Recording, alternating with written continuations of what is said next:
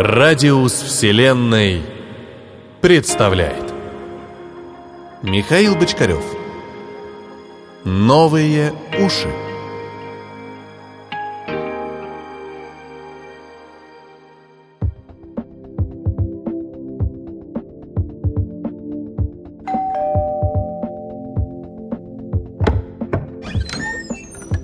Здравствуйте, меня зовут Хлоя Зюли. Я представитель компании «Алькада Кантес», и я хотел бы предложить вам наш уникальный товар.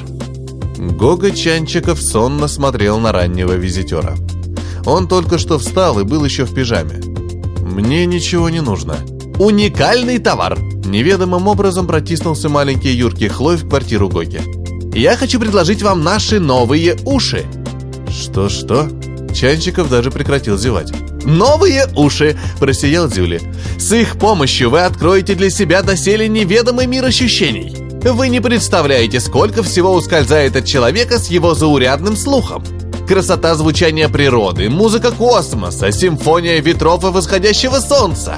Вдохновенно сияя глазами, незваный гость уселся в кресло, положив перед собой небольшой чемоданчик. Чанчиков смотрел на камевояжёра подозрительно. «А если вас больше интересует мир людей и событий вокруг, — продолжил тот, — то и эта область откроется немыслимыми горизонтами. Вы сможете слышать все разговоры вокруг. Все ранее скрытые от вас тайны людей станут доступны. Все их мысли и сокровенные фантазии». «Вы серьезно?» «О, да!» «Но как такое возможно?» «Технологическую сторону вопроса я, естественно, не могу вам раскрыть. Но скажу одно. Новые уши настроены на волновые вибрации, излучаемые объектами с оптимальной резонансной частотой. А мысль, как известно, тоже материальна. Давно доказано исследованиями ученых». «А как они выглядят?» Гога быстро попался на крючок. Он присел напротив Зюли, и глаза его блеснули детским предчувствием чуда. «Точно так же, как и обычные человеческие, но есть один нюанс. Новые уши светятся в темноте». Чанчиков шел обычным маршрутом на работу. Вокруг пели деревья удивительную музыку счастья. Голову кружили взмахи крыльев птиц. Весна скрипками улиц играла на струнах журчащих ручьев. Это было неописуемо. Хлой Зюли не обманул. Новые уши были чем-то волшебным, словно Гоге подарили уникальный орган чувств, который сделал его подобным Богу. Он слышал все. Каждую деталь окружающего мира и осознавал ее как частичку огромного живого организма, красивого и величественного.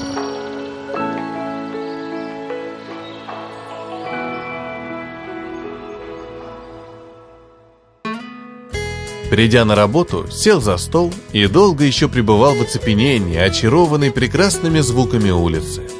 Уши были настроены на поток звуков, доносящихся в распахнутое окно. Он никак не мог сосредоточиться на своих непосредственных делах. «Чанчиков, вы пьяны, что ли? Что за расслабленный вид?» Брякнул громом скверный и скрюченной сухой поганки, как показалось Гоге, голос его начальницы Ларисы Фискиной. Он очнулся. Посмотрел на руководящего работника ясным взором и вдруг узнал все о ней. Ее голос открыл Гоге суть этой женщины. Она была глупа, малообразована и курила, как паровая машина. В детстве прозябала закомплексованной дурнушкой, и теперь, добившись руководящего поста, отыгрывалась за годы своих унижений на подчиненных. Ее выдали тончайшие интонации и оттенки дикции. Чанчиков посмотрел на начальницу с некоторой степенью сочувствия и брезгливостью. И она, в свою очередь, заметив это, ответила секундным испуганным взглядом. «Займитесь делом», — сказала женщина как-то осторожно и даже с опаской, будто ожидала, что Гога может ее укусить, после чего поспешно ретировалась. А Гога понял, что теперь имеет над окружающими непосредственное преимущество. Он начал вслушиваться в разговоры коллег и анализировать их. Сослуживцы, обычно болтливые и шумные, сегодня вели себя тихо. Надвигался квартальный отчет, и в офис то и дело приезжали разного рода начальники и комиссии. Правда о соседях по столам открылась быстро и беспощадно.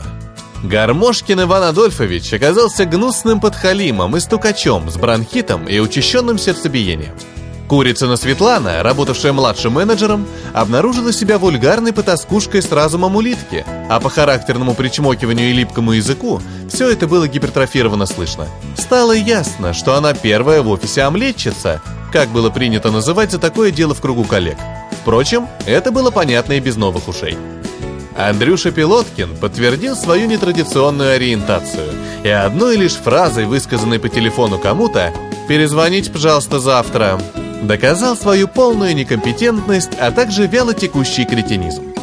Зоя Осиповна Маклюи на самом деле скрывала в себе тайную королеву метеоризма в офисе, являлась алкоголичкой и истеричкой в условиях домашней среды. Чукин Глеб, молодой юрисконсульт, выдал себя рукоблудом, подонком и трусливым истериком, готовым вот-вот расплакаться при любой критической ситуации. Нового о своих коллегах Гога узнал немало. Все они на проверку оказались типами отвратительными и гадкими, способными только на подлость и карьеризм.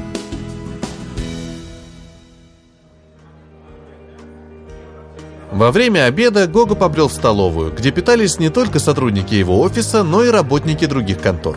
Он встал в очередь, и новые уши настроились на доносящиеся со всех сторон голоса. Как ни странно, они не сливались в один монотонный гул. Он отчетливо слышал и разбирал одновременную речь множества голосов. Казалось бы, разрозненные разговоры о новом автомобиле, купленном в кредит, сыне двоечники и прогульщики, о близком конце света и скором разводе одряхлевшей певицы и ее молодого мужа-артиста легкого жанра, были чем-то совершенно несопоставимыми. Но при новых ушах информация сплеталась в один удивительно четкий ритм жизни. Город, его люди и их проблемы, их мечты и желания, их страхи и надежды соединялись в одну гармоничную и в тот же миг довольно неприятную мозаику, смысл которой сводился к простому и очевидному факту – жить и жрать. Как можно дольше и больше. Расплатившись у кассы, хозяйка которой была женщина-гора по имени Клавдия Замщук, и получив от нее сдачу, совмещенную с репликой «Приятного аппетита», Чанчиков испуганно ретировался к столу у окна. Теперь-то он знал, почему эта огромная баба, еле умещавшаяся в конорке кассы, так вожделенно смотрит на него всякий раз. «Боже!» – подумал Гога. «И ведь находятся такие, кто любит подобное». Он осторожно посмотрел на кассиршу и вдруг представил ее перетянутую ремнями в черной латексной маске женщины-кошки и с кожаным хлыстом в руке. Картина получилась невозможной, и аппетит тут же пропал. Мир уж сильно был порочен. Гога понял, что люди и природа – существа по своей сути настолько несовместимые, что казалось неприятным недоразумением, как они вообще могли появиться в этом прекрасном мире.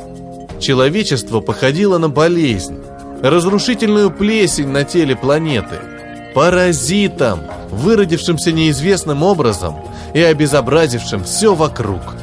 Теперь он понимал, откуда в мире столько несчастья и зла. Все войны и конфликты рождались в умах обезумевших от жадности и алчности сумасшедших. Люди, помимо того, что являлись болезнью, оказались сами неизлечимо больны. Он смотрел по сторонам и видел вокруг только уродливые лица животных, наряженные в разноцветные тряпки самки и однотонные серые самцы. «А я вот себе... травматику взял!» Слышал он таинственный шепот одного из самцов с физиономией только что всплывшего трехнедельного трупа. «А то вокруг сейчас такое творится! За себя страшно! Зверье вокруг! Как жить-то?» «Правильно!» — отвечал его коллега, тонкий и жилистый, словно тритон. Его хищные и злые глаза, в муте которых читалась нескрываемая сильная похоть, осматривали коленки хорошенькой секретарши из соседней конторы. «Меня тут на днях одна тварь подрезала. Так я за ним чуть не погнался. Так бы убил в натуре». «Могу достать и тебе. Со скидкой, как другу».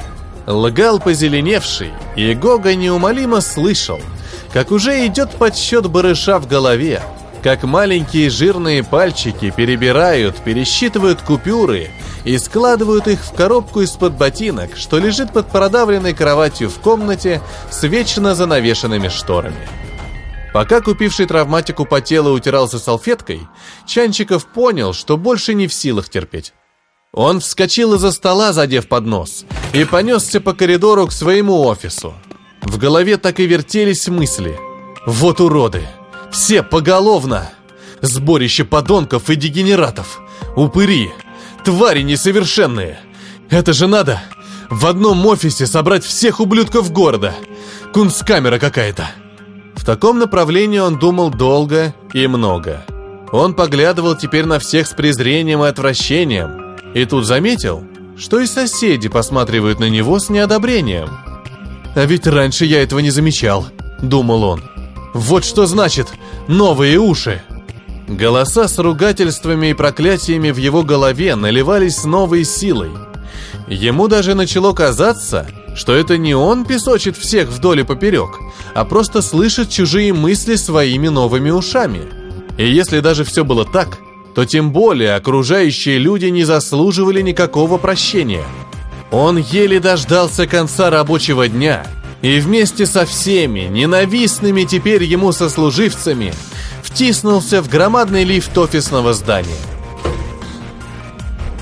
Сослуживцы молчали и смотрели друг на друга волками. «Вот мрази!» – думал Чанчиков. «Завтра же уволюсь! Как можно с ними находиться рядом?» Тут вдруг лифт дернулся и, качнувшись, застыл. Где-то заскрежетало, и послышался странный скрип.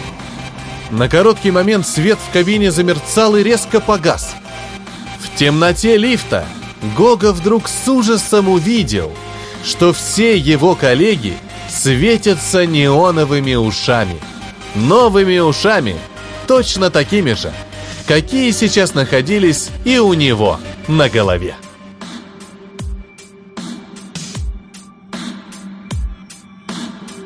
Это был рассказ Михаила Бочкарёва «Новые уши». Для вас читал Петроник.